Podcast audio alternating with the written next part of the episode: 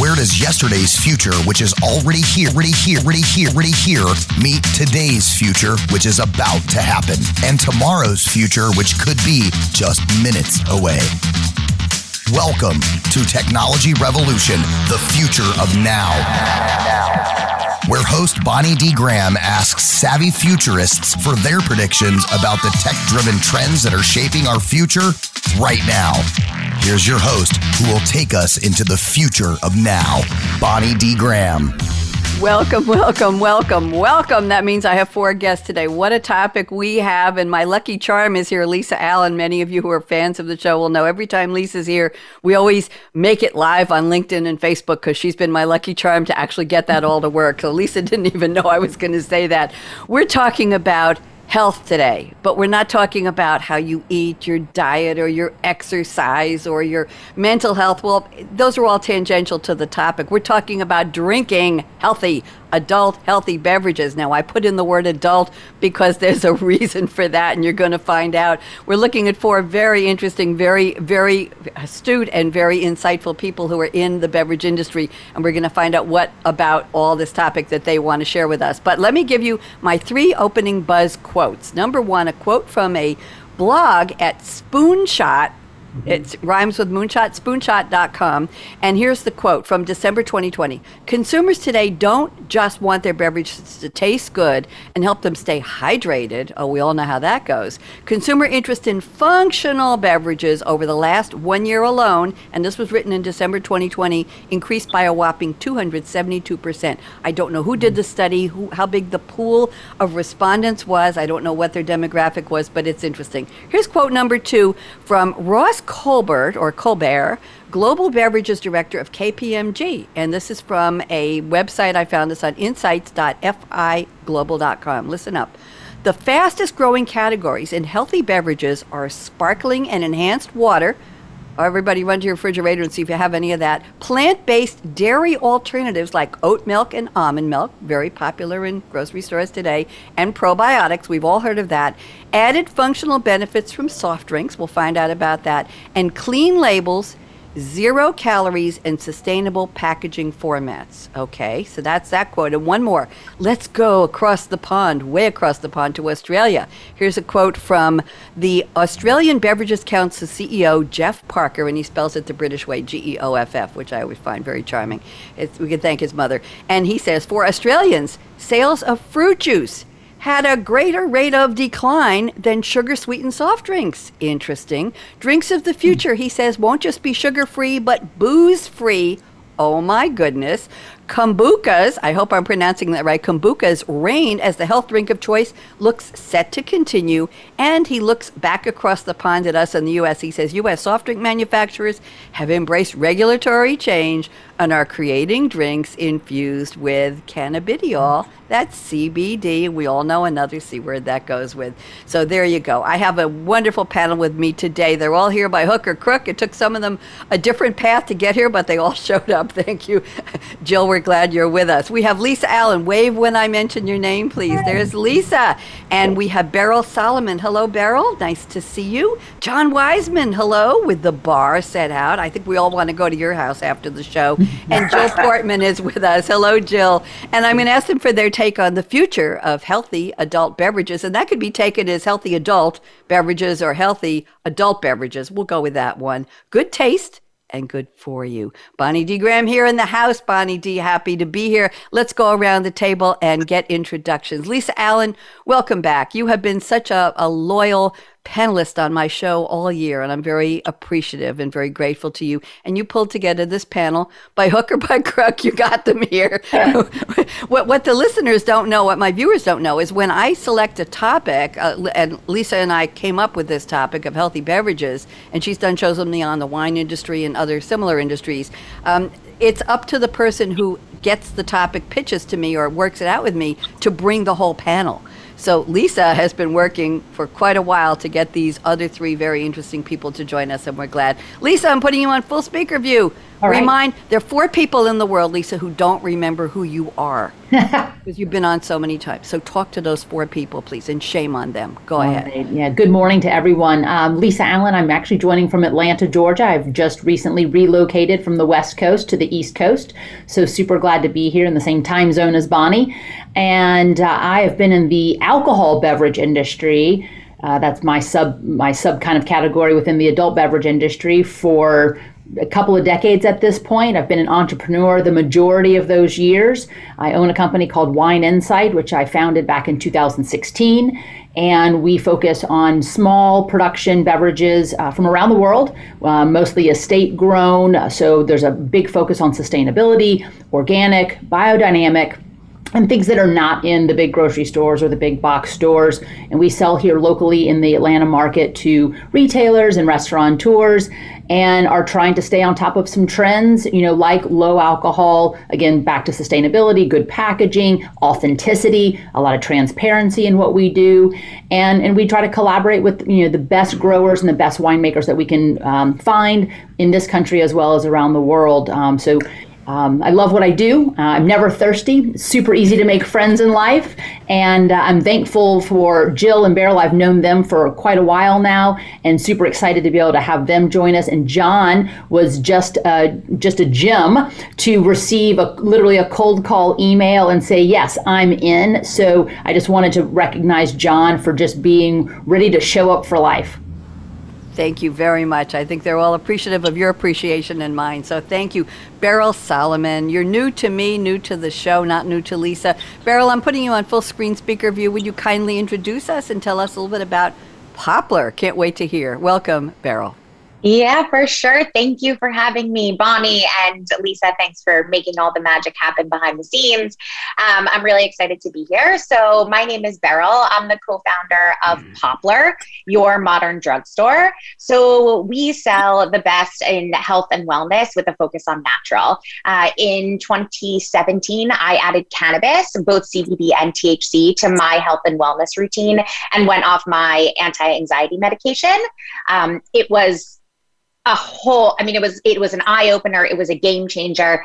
And as i dug into specifically the cannabis industry i saw an enormous void in the market. People weren't talking to you know women who your SoulCycle woman. Your you know fill in the blank. Um, i didn't feel that that market was speaking to me. And i saw an enormous opportunity which led me to create poplar. So we are an online marketplace um, selling the best natural health and wellness tools uh, with a focus on cannabis. However, um, asterisk, asterisk, to make it relevant to this conversation, specifically, we sell a ton of beverages. Beverage is a category that we see exploding, um, both in the natural space in general, but also specifically in the world of cannabis. Um, again, both CBD and THC, which we can certainly talk about as we dive in. But um, I have some of the beverages that we offer behind me, and um, I am not a personal um, beverage expert, but we have really seen the explosion of this category and the demand for it by customers. And so I'm so excited to speak as a retailer and a customer um, about this category, not as a manufacturer, which I, which I think is a bit of a different voice. So thank you again for having me. Beryl, absolutely fascinating. And I have two questions for you before we move on. Number one, poplar. I'm familiar with the poplar tree. How did poplar become the name? How did you select it for the name of your brand? Great question. As someone whose name is Beryl, which is a gemstone, I love when people know where names are from. Poplar is the largest deciduous tree that we have here in North America. Um, I lived in Brooklyn for quite some time on a street called Poplar. Um, I am now in Long Beach, New York. We um, were, you know, unfortunately bits of the COVID refugees, if you will, and we relocated um, more space and a place that I could homeschool my children. But back to the answer to your question is that um, it was the street that we lived on. Um, there are not companies named Poplar. I wanted it. I wanted to name the company one word, a word that you could pronounce, uh, and a word that there wasn't another company. And so as I went through my trademarks, poplar really fit the bill. And the fact that it was a plant and a tree um, was lovely. And so here we are. But I love that you knew that, Bonnie. Oh, right thank there. you. And by the way, Queens girl growing up, Okay. Wow. And and Great Neck Girl for 32 years before moved to Durham 4 years ago. There you uh, go. And my grandmas were in Brooklyn when I was growing up, so I didn't know you were a New Yorker as well. The other question I want to ask, which I'm not going to ask now, but think about it when we get into your predictions and, and your opening quote from movie or song, whatever you sent me, a little bit about how do you go from I want to get off my meds to starting a company like that. That to me is a leap of faith. And if you could, if you could, in, oh, a good word, infuse the conversation later on with a little bit about how do you do something like that. Absolutely. I do, I do shows on female entrepreneurs. I have one coming up, and, and you might be a good fit for that panel as well. Thank you so much. John Wiseman, you are up next. You just appeared out of nowhere two days ago. You sent me your deliverables, and I said, Nice. There you go. Nice to meet you. I have no idea who you are. And Lisa said, I don't know. I sent out a bunch of emails and here he is. So we are grateful to you for filling the, well, it looks like the third seat, but the fourth seat because everybody else had already signed on. John, I'm putting you on speaker view. Please introduce yourself. Welcome. Hello. Um, yeah, I uh, am an entrepreneur and we make uh, Curious Elixirs, which are booze free craft cocktails infused with adaptogens to help you unwind when you don't want to get wasted, basically. Um, so these are adult drinks. They're served in many Michelin star restaurants. They're served at you know some of the best nightclubs in New York. It's for people who don't want to drink a lot anymore. I came to this because I was drinking too much you know that's really how it came down to it i started a whiskey bar here in brooklyn i'm at i'm currently at club curious which is our sober speakeasy somewhere in brooklyn mm-hmm. um, and you know the long story short is i had one of those crazy nights where you're really chasing the dragon and i had 20 drinks in a night and i was fine the next day and it scared the shit out of me so i was like I shouldn't be fine after 20 drinks. Like that's not uh, that's not a thing. Um, so I basically just started tinkering my kitchen around 2013. We uh, started working on Curious as a business um, in 2015 and launched, and we're kind of some of the pioneers in the booze-free movement um, that you're seeing really start to pick up steam now. Um, and we're just here to make better adult beverages. You know, something that has a beginning, middle, and an end in the flavor. You know, something that you can't pick apart right away you know. So these are a few of our drinks. Um, and the one that I'm going to pour today is our number five, Curious number five, which is a smoked cherry chocolate old fashioned. Wow. Um, so this one, you know, speaking of health and function, all of our beverages have function. This one has elderberry for immunity because COVID, and you know, so when I was developing this, COVID was red hot first wave. And so we use elderberry, and then we also use shatavari, which is a great Ayurvedic root for hormonal balance. Really helps with the reproductive systems um, for both men and women. You know, much the same way that other adaptogens help with cortisol levels. This helps with anything you know related to kind of uh, reproductive systems, hormonal balance. So that's a little bit about us. Um, I'm excited to meet all of you and to be on the show. Thanks for the uh, the invite. Happy we're, we're thrilled to have you. Thank you for that um, true confessions moment there. I don't, not too many guests do that. John, I'm raising my glass. It's just water from the from the refrigerator tap with uh, refrigerator ice cubes, but it's in my special red beveled glass. If you can see that, it's a heavy plastic. Fancy, Bonnie. I like it. It matches and your hair. Thank you very much for noticing. And this is my iridescent stainless steel straw. So there you go. I'm doing my best for the planet. Gave up plastic straws a while ago. John, we are delighted. I don't think I've ever had anybody pour during a live show. I'm sure the audience is saying this is really cool. So we're going to end the show today with Drink Up. Uh, let's go to Jill Portman. You're next. Jill, I won't say why, but we're extra extra grateful that you're here today, and we're very glad. And you've got some nice, good pharma products there. Jill Portman, please introduce yourself and welcome. Bonnie, thank you. Thank you very much for having me. Um, I'm phoning in from the West Coast. We're uh, Bay Area based. And I'll just start out by introducing myself. I'm the founder of Mighty Leaf Tea. And um, about 24 years ago, we started down a journey uh, after a lot of travel globally and really started to understand that the opportunity in tea was extraordinary, but nobody had really taken the the, the product, the um, the category, and really elevated it to a point that it could really address consumer needs in the early 2000s. And so my partner and I, after years of traveling both to Asia and to Europe, settled in on a brand called Mighty Leaf, where we really elevated the tea experience, the sensory, and focus less on the cost of goods and really about what is it that we're going to differentiate. Getting out there and really testing the market to see would consumers buy it, would food service accounts buy it. And it was embraced so strongly because everybody was so thirsty, literally, for a category that would reinvent itself. So we obviously, you know, went on that journey for about 20 years, traveled globally, continued to work with hospitality accounts and clients everywhere from Asia to the Middle East and Europe.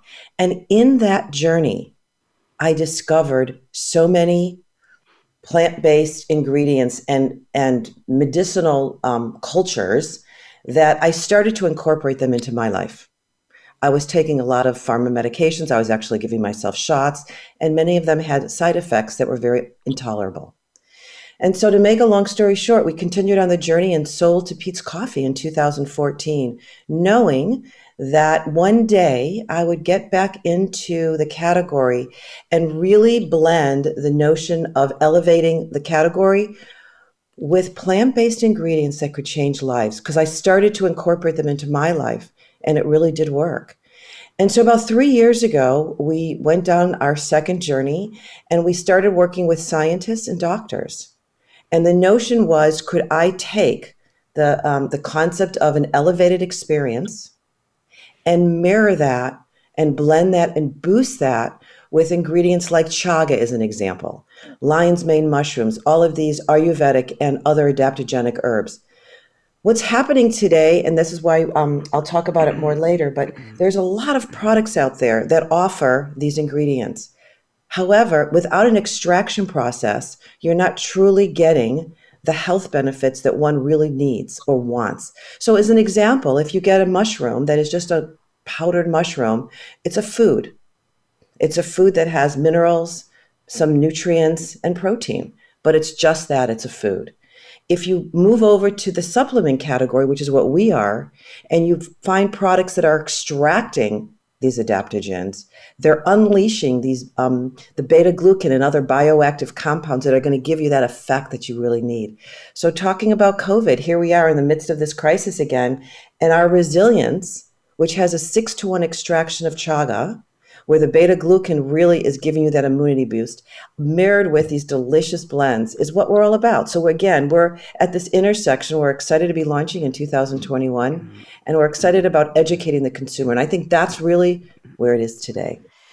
Thank you, Jill. I feel educated. Does everybody here? Well, you all probably know a lot more about what Jill was speaking about, and I don't. But Jill, thank you. Um, I, I feel like the audience has already gotten, we could just say show's over because we already shared so, so many interesting perspectives and so many fact based insights. And, and I appreciate that. So thank you all. Appreciate it. Lisa, you've outdone yourself whether you knew it or not. By hook or crook, we almost didn't get the show off the ground. And here we are, very, very impressed. And what impresses me the most about all of you is that you're sharing a personal story, a personal need, if I can say that right, John? A personally, I need to sure. make a change, right, Beryl? Same thing, right, Jill? I ne- and Lisa. There's a goal, or there's a something in my health, or in my personality, or in my life purpose, if we could use that overused word. Uh, there's something I need to do, and you all went out and made it happen and I'm I'm very happy to have you all here. Let's get Bonnie off the serious pulpit here and let's go to the part of the show where you've all sent me very graciously at my request you've all honored that a quote from a song or a fictional movie or TV character. Lisa Allen, you're up first and Lisa has sent us a quote the title from a George Jones 1992 song, George Glenn Jones 1931 to 2013, American singer, songwriter, musician who achieved international fame. And I won't give any more but he say they say for the two or three minutes consumed by a song, George Jones immerses himself so completely in its lyrics and in the mood it conveys, the listener can scarcely avoid becoming similarly involved. That was from a music critic, a scholar named Bill Malone. Here's the line I don't need your rocking chair. And Lisa, may I just read the lyrics for a second? Yeah, I, I can't sing the song. Okay, I don't need your rocking chair, your Geritol or your Medicare. Well, I still got neon in my veins. This gray hair don't mean a thing. I do my rocking on the stage. You can put this possum in a cage. That was his nickname. My body's old, but it ain't impaired. I don't need your rocking chair. I ain't ready for the junkyard yet because I still feel like a new Corvette. It might take a little longer, but I'll get there. Well, I don't need your rocking chair. I hope I didn't murder that. Lisa, how does this relate to our topic? Please rescue me here. I love that you read the lyrics. You know, I don't know about the other panelists, but sometimes the quote is, you know, oftentimes the hardest part of being prepared for these shows, you know, because we, you know, overthink it. You want it to be fun and relevant and something you can speak to. And so I do honestly do a lot of Googling. And at first I was kind of going down this path of what's old is new again. And some of the panelists spoke to, again, you know, ingredients. And I know we're going to really dive into that of because you know from an adaptogen perspective it, it really is comes down to the ingredients. Um, and you know because we're based all of this is so based in a lot of ancient culture with ayurveda etc so i wanted i thought about kind of speaking to again what's old is new again. I was like but I, I, just for some reason went down this path instead of you know we're talking about wellness and changing our lives by you know you know I grew up and I don't know if everybody else with parents that said you are what you eat you know, and, and that maybe is you know, more true today than than it's ever been. And if we want to, you know, be great, we have to eat well uh, and drink well and take care of ourselves with from the outside and the inside. And so I found this song, and I was like, it's just perfect, you know, because here we can finally say, no, I don't need the drug, I don't need the the Western pill.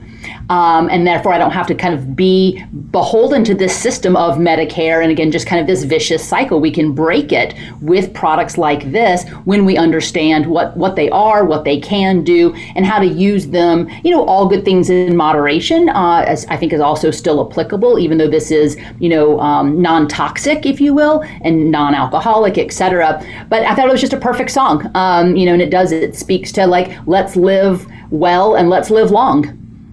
There you go. Thank you very much. I like that neon in my veins, and they capitalized the N in neon.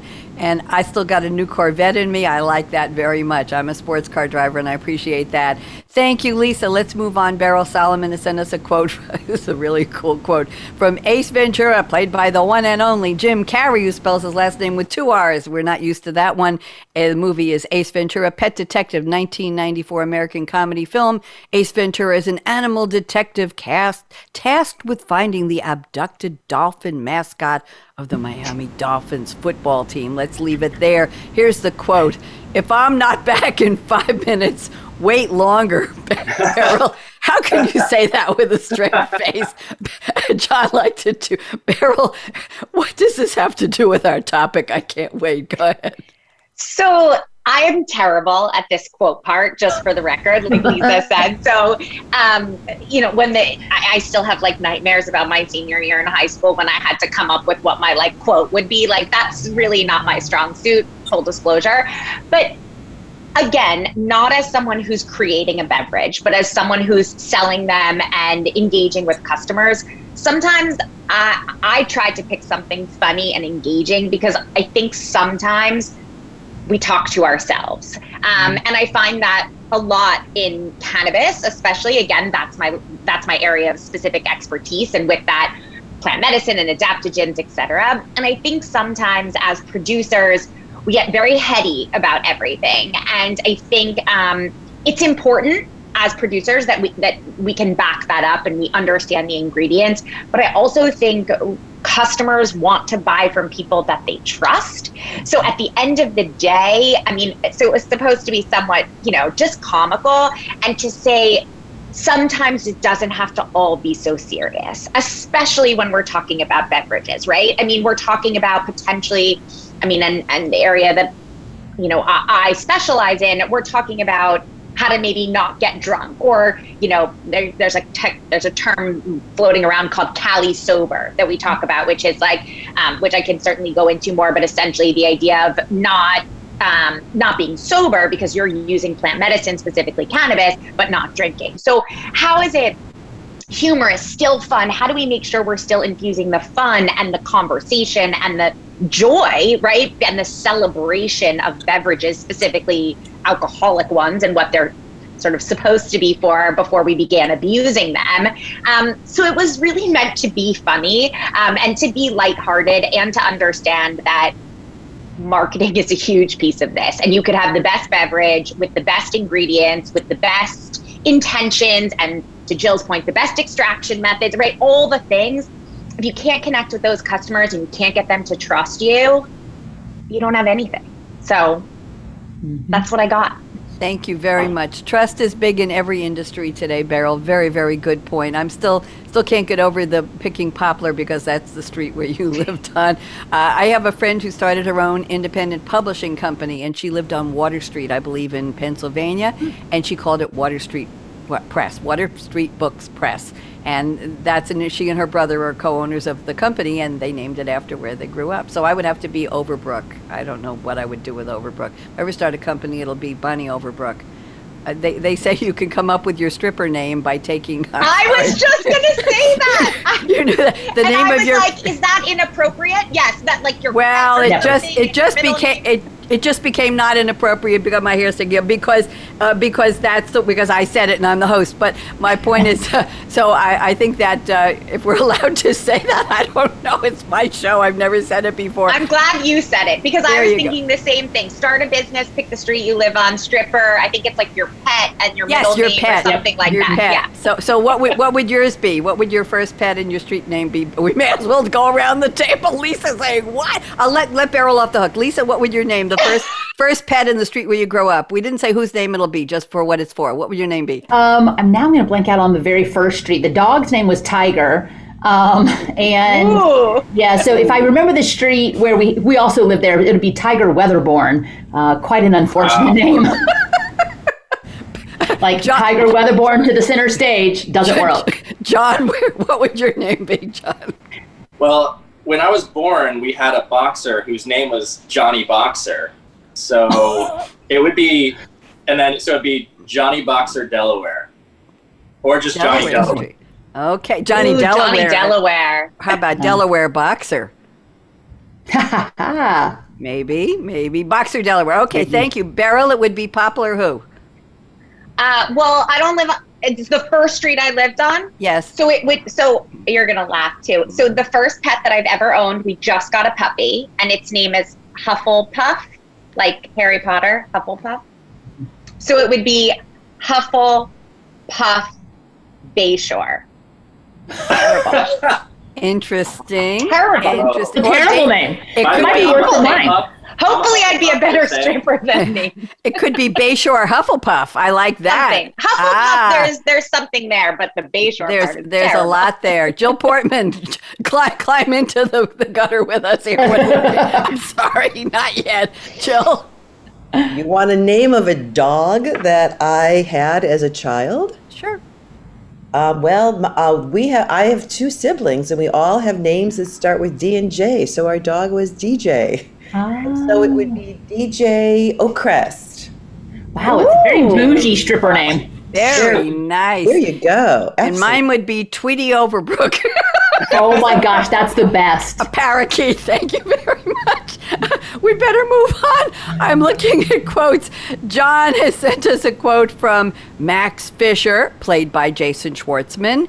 Uh, this is an intriguing quote from taken from the book he found by Jacques Yves Cousteau, Diving for Sunken Treasure, which is an out of print book by Cousteau and Philip Deol, which leads the character Max to Rosemary, Cross, played by Olivia Williams. The movie, of course, is Rushmore, a 1998 American coming of age comedy drama film directed by the one and only Wes Anderson. And here's the quote from the Cousteau book, which isn't quite fictional, but the fictional character finds it in the book, in the movie. So we're going to allow this, John. Here's the quote When one man, for whatever reason, has the opportunity to lead an extraordinary life, he has no right to keep it to himself. And we can say, and she as well. Go ahead, John, talk to us. How'd you find this one?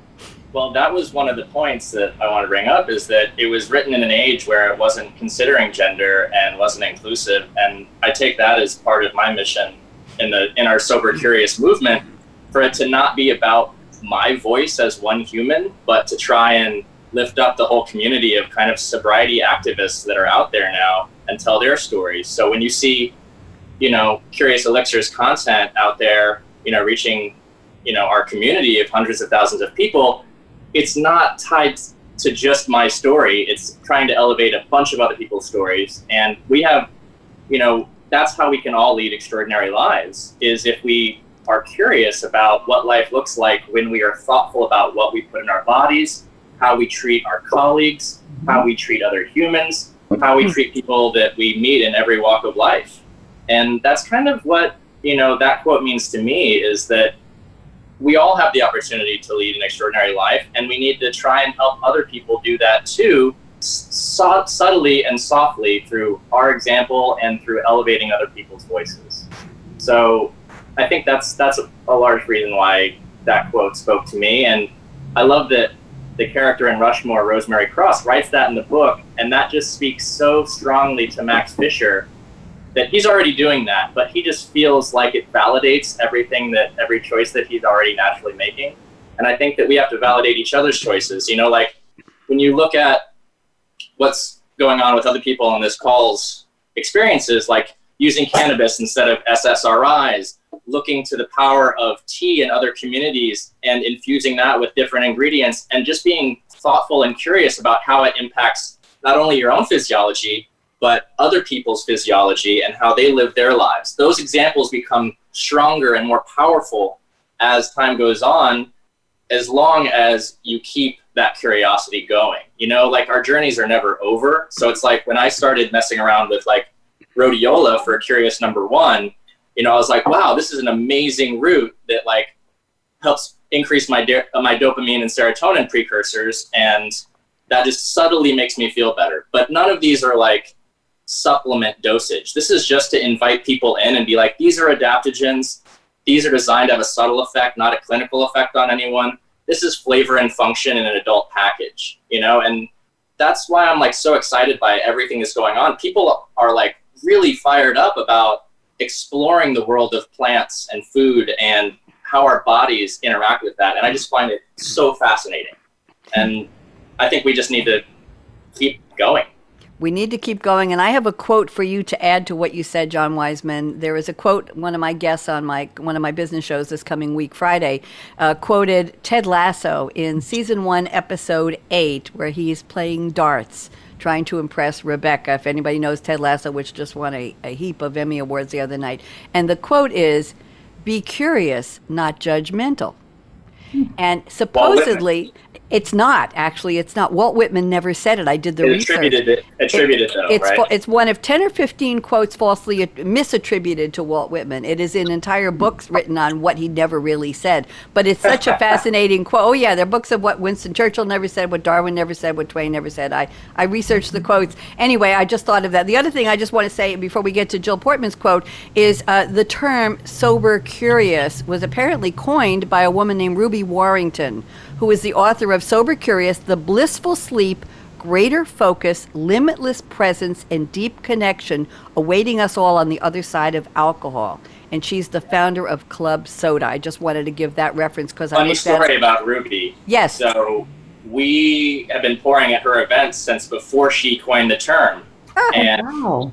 so, you know, she, she definitely coined it, but we were like, I'm just so thankful that she helped popularize it you know, because it's it's the sort of thing where like that has really taken on because a lot of us see sobriety as a spectrum. Some people need to have the switch all the way off, and some need to mm-hmm. have it all the way on, and some people like me can be in between, you know. And like I just drank ninety percent less, but Ruby, more than almost anyone, has helped catalyze that just through the simple coining of that term, you know. And it's it's amazing. So thank you for sharing that. Oh, you're welcome. I, I enjoyed doing the research. I didn't want to bother you, so I just looked it up. I Googled it, and there it was, and I was fascinated. I, I like to do my background lookups for my guests. He's great. Thank you very much. We love that. Lisa was saying, wow, that's really cool. Jill Portman has sent us a quote from a wonderful movie, 1950. We are going back in time, my friend. Margo Channing, played by Betty Davis or Bet Davis. Some people might say the movie was all about Eve, an American drama film written and directed by Joseph L. Mankiewicz and produced by Darryl F. Zanuck. There's some there's some uh, royalty for you. It's based on the 1946 short story The Wisdom of Eve by Mary Orr, but she wasn't given credit on the screen. It's the only film, Jill, In Oscar history, to receive four female acting nominations Betty Davis, Anne Baxter for Best Actress, and Celeste Holm and Thelma Ritter as Best Supporting Actress. Very, very interesting. Margaret Channing is a highly regarded but aging Broadway star. Let's just leave it alone. Here is the quote Betty Davis spoke in the movie Fasten your seatbelt. It's going to be a bumpy night. Jill, how'd you find this one? It's a fabulous quote. Go ahead. Well, first of all, thank you for that. And I did not know that they had won so many awards. So that's that's you know very very um, very wonderful to, to know that I've chosen this. But but honestly, it was it it was really more my needing and wanting to sit back and say, what is it about my journey and what is it about our collective journey that we are all going down right now? And it couldn't be bumpier. And so when I started really Googling different quotes, I started thinking about my personal journey and how will we present ourselves and what will we be like at the back end? Because we know this ride is super bumpy and we don't know how long this ride is going to take us. And so I chose it because I believe, and I think Beryl commented on this as well, when we start when we go into this mode of survival, and I think so much, so many of us are in that mode, right? How am I going to make it through the next day? How am I going to make it through the next week and the next month? And what am I going to look like when I'm finished through this exercise? That that that behavior starts to change our ongoing behavior, right? And so we understand the importance of eating well. Food is medicine. You know, starting to flush out things in our diet that could potentially prompt illness. And so my goal is through this journey, and I'm living it as well in developing a brand that I started three years ago that's launching in the middle of a pandemic. I mean, who would have guessed that one? So of course we're having, you know, all of the challenges that everyone else is and trying to penetrate and, and get our product to consumers who will really appreciate it. And yet from the consumer side, how can they integrate this where it might be new? This is new to a lot of folks. But what am I what am I experiencing from this and what can I learn from it? So I'm going to change my behavior and my patterns, and I'm going to be a, a much uh, stronger me when I come out at the back end. So that's that's kind of why I chose this. So yes, it is one freaking bumpy ride. I think we can agree on so many levels, Jill. We we are agreeing on so many levels. Thank you. It's time to do our predictions. We've got oh, let's see, it's almost 11:40 here. So we've got about 17 minutes. Let's see how many we can squeeze in. Take about 2 minutes each to unpack. John is pouring again. Uh, John? Are we okay with that? There you go. Here's to you, kid. Here's looking at you, kid. No more bumpy night. It's going to be a smooth night. Lisa Allen, here's prediction number three. I picked from your list. You say innovation is paramount for beverage companies to enhance and introduce novel products in the market with more on the go forms of nutrition and self care that prioritize ease and convenience for individual health and wellness. I'm going to ask you to unpack this, Lisa, because this is a packed sentence here. So please go ahead. Take about two, two and a half minutes, and then we'll, I have one teed up for Beryl. I'll pick one for John and one for for um, Jill, and then we'll go around the table. Go ahead, Lisa. You're up. You know what? You know what struck me in, in thinking about being prepared for today's conversation, in even just looking at the you know alcohol beverage industry as well. I mean, it has come down to convenience, and some of that is you know where we're able to con- consume any type of product, you know, food or beverage, but we're talking about mostly beverages today. Um, and you know the the need to go, you know, someone spoke to it in some of the introductions. There is a plethora of products out there, right? It's cluttered. Every category, be it my traditional category, you know, so many categories are so cluttered. Consumers can feel, I think, quite overwhelmed. And so this innovation is going to be key. So it seems familiar yet unique, so that there's going to be a desire to pick that thing off the shelf, be it a virtual shelf, you know, through e-commerce or a physical shelf in a traditional distribution and retail model um, but it, and, and even though we're asking people to, in some ways, slow down, right? And we're asking people to be healthy, change behaviors, do things differently.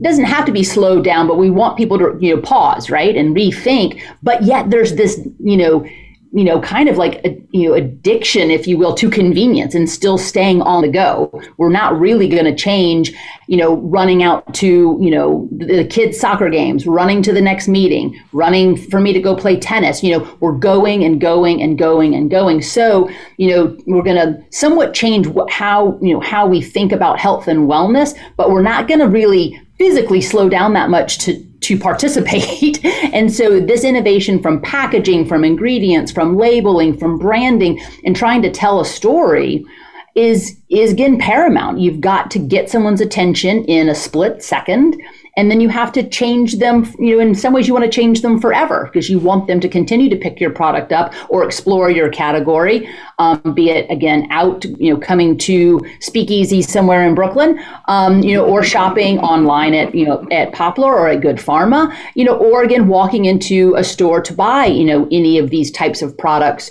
Um, but it's it's hard you know when you see packaging mimicking you know other things that are already popular. You know again uh, alcohol beverages you know um, sports drinks. I mean like it really is all blending and blurring together. And so it's interesting that it all looks the same but yet we're trying to be different at the same time. So there's definitely i think um, it's not that it's confusing um, but it's interesting kind of how, what we're trying to really speak to and appeal to from the consumer's mindset.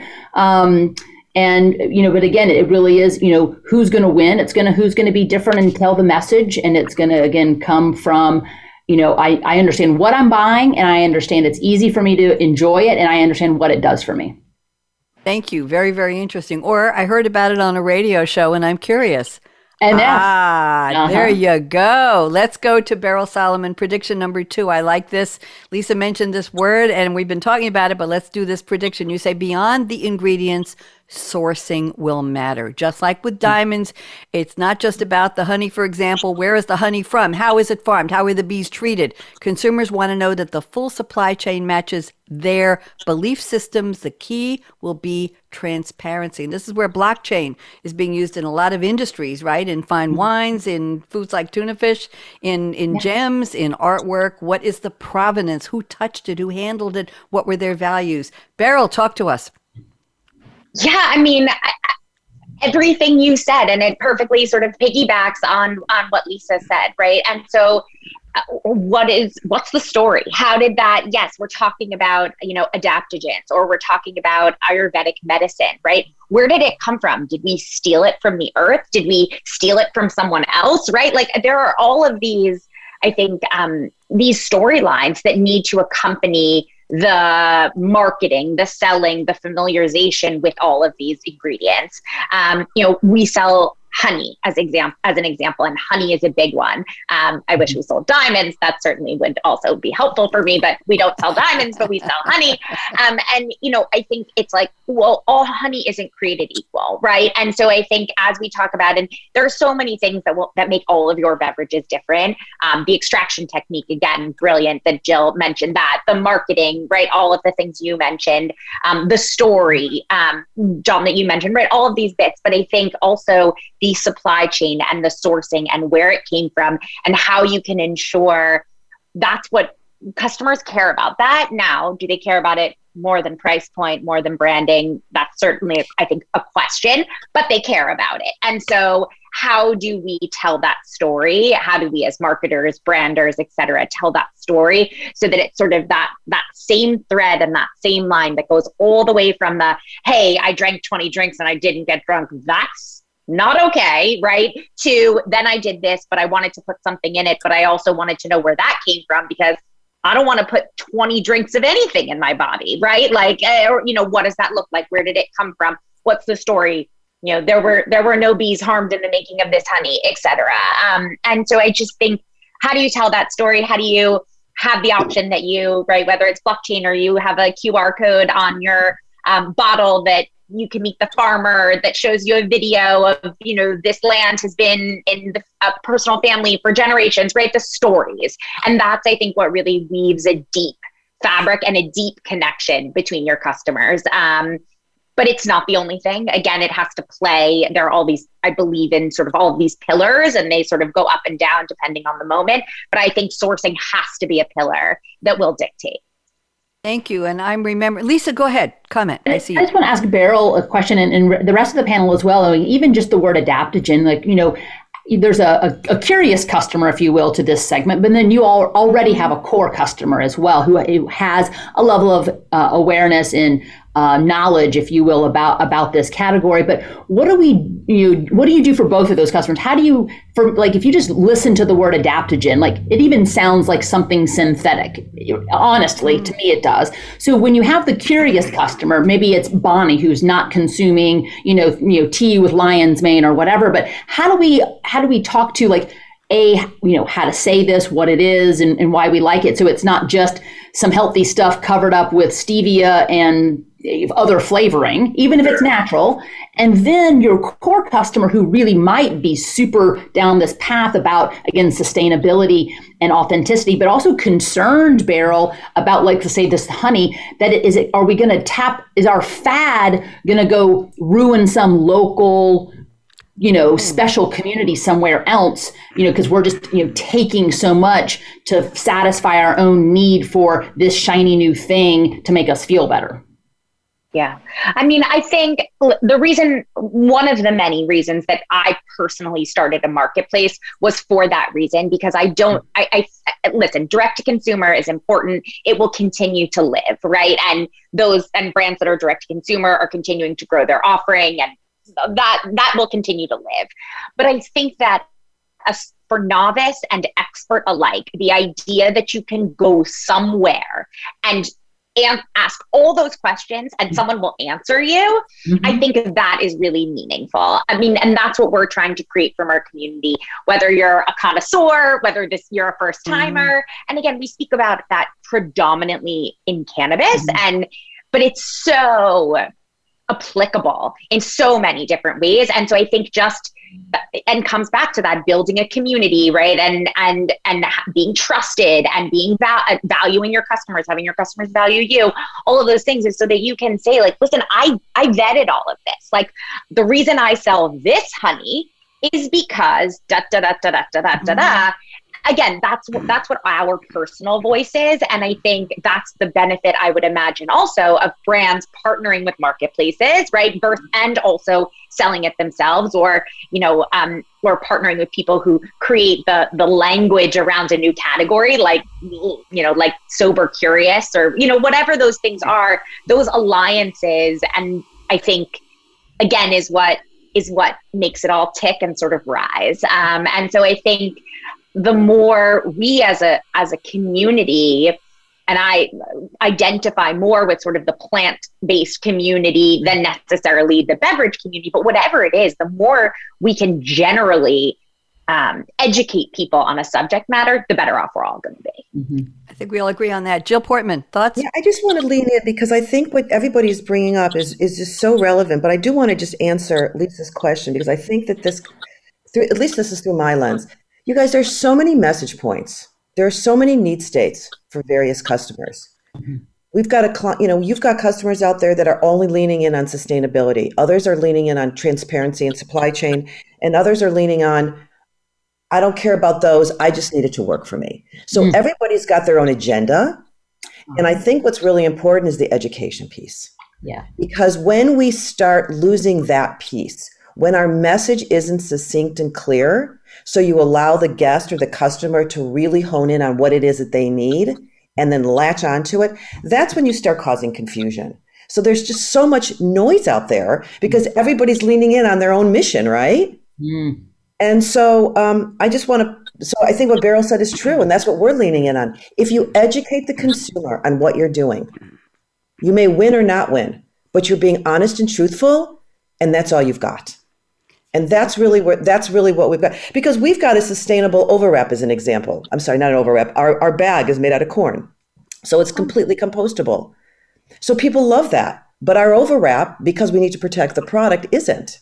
So we mm-hmm. also share that. We're moving towards a sustainable overwrap, but there's only so many things every brand can do. And when you're leaning in with your heart and your mission and you're being transparent and clear, I think consumers will read that, understand it, and then they'll be able to figure out what brands can they can they lean in on and can they own and can they be part of that tribe.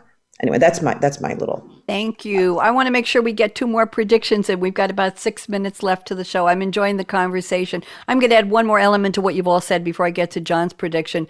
My element is the consumer also wants to be entertained.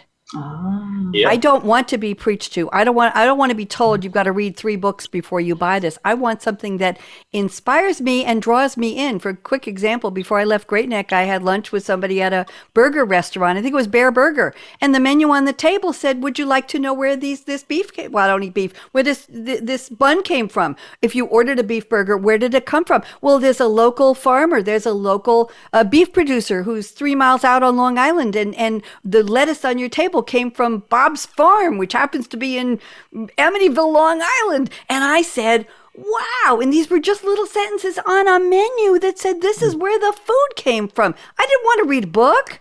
I wanted to eat my lunch. But that entertainment, that little bit of storytelling, it was, wow, that's cool. Now I want to have my lunch. So I'm j- just saying, from the mm-hmm. completely not in your industry consumer, let's go do our quick, predict, uh, quick predictions here. John, Prediction number three you say, We will see the turning of the tide against, quote, natural flavors. OMG, is this breaking news? John Wiseman, tell us what this means. You know, I don't know this to be true, but I have a sneaking suspicion that much like the recent links of any alcohol use to seven different cancers and that breaking news this year, we're going to see something similar with natural flavors, not necessarily in the cancer space, but just people wanting to have clean labels mm-hmm. and not having any insight into what natural flavors are and not knowing the provenance of any of that stuff. It's in everything. It's from mm-hmm. LaCroix on down. You know, every sparkling water you're looking at has natural flavors. We're going to see some of that, I think, come crashing down in the next five years, but it's going to be a while because so many people have so much vested interest in these food lab derived products, mm-hmm. you know, and I think that that's going to happen the same way that we're seeing that with sustainability now, you know, which is also hugely important. But like you know, like was just referenced, um, brands can only do what they can do right now, but they need to take steps now to get better in the future today. Like your show title, "The Future of Now," like right now. You know, so I I implore all CPG people to like get out of natural flavors. We don't want to be putting this stuff in our bodies. We want real food. We want real ingredients that are coming from honest people who care about what they're growing and care and we want it to be going into us because it's literally becoming us. you know what I'm saying? You are what you eat. You are what you, you eat. Exactly. Are. I want to be lab derived. I want to squeeze it. Good point. I want to squeeze in one prediction and literally 90 seconds, Jill Portman, because we've got to wrap soon. The prediction number one is basic hot tea bag beverages, as we know them today, are not a growing category and haven't been in years. RTDs, that's ready to drinks, and specialty is another story. Can you just wrap this up for us with your? It's a big prediction. Jill, go ahead. Well, it was just um, something that I, you know, commented on because after, you know, developing Mighty Leaf for so many years, we saw that the tea category was very stale. Tea bag category was very stale.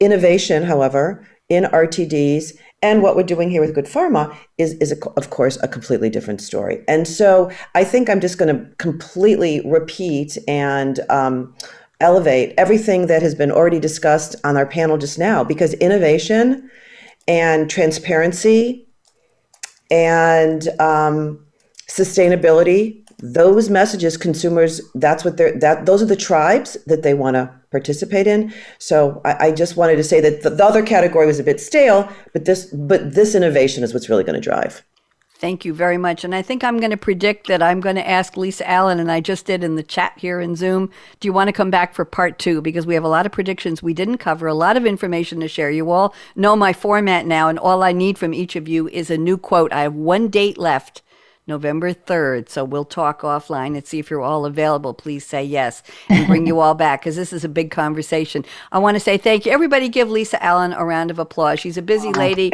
Lisa, you really pulled through on this one as you always do. Fascinating people, such a variety of backgrounds and products and perspectives, and everybody's so smart. I love having smart people on my show. So thank you, Lisa. Jill Portman, we're glad you are here. We'll just leave that between you and me. Thank you for getting up and coming to the camera and, and sharing your wisdom and your deep intelligence and your commitment to doing good stuff with your brand, Good Pharma. Thank you, Beryl Solomon. What a bright light you are. So articulate, so beautiful, and such a commitment to your product. And John Wiseman, Wow, you're like you're the disco ball that's hanging in the back of your room there that nobody can see right now. You just there we go. There it is. There we go. You just sparkle, and mine has a motor on it, and it spins very slowly, which makes it really, really fun. You're fancy. You Thank fancy. you. Like, Oh yeah, fancy. I got red drumsticks and a disco ball in my music room. That's the way it goes. I wish I could take it with me when I play.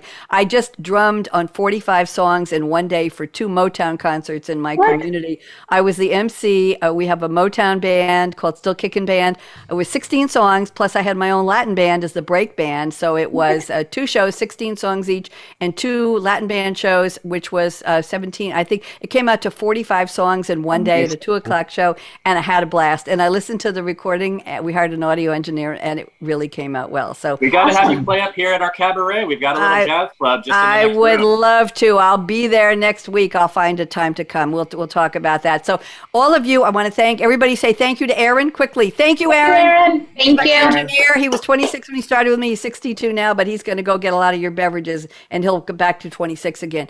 And also, I want you all to wag your finger. Look at the camera. Wag your finger. If somebody tells you, come on, John, wag your finger. If somebody tells you that the future was already here, I want you all to say on the count of three, one, two, three, no, no. No. No. That was yesterday's future. Today's future hasn't happened yet, and we're here to make it a better one. Everybody wave goodbye. Bye, Bye. Facebook. Bye, LinkedIn. Bye. Voice Thank you. Bye, Bonnie, everyone.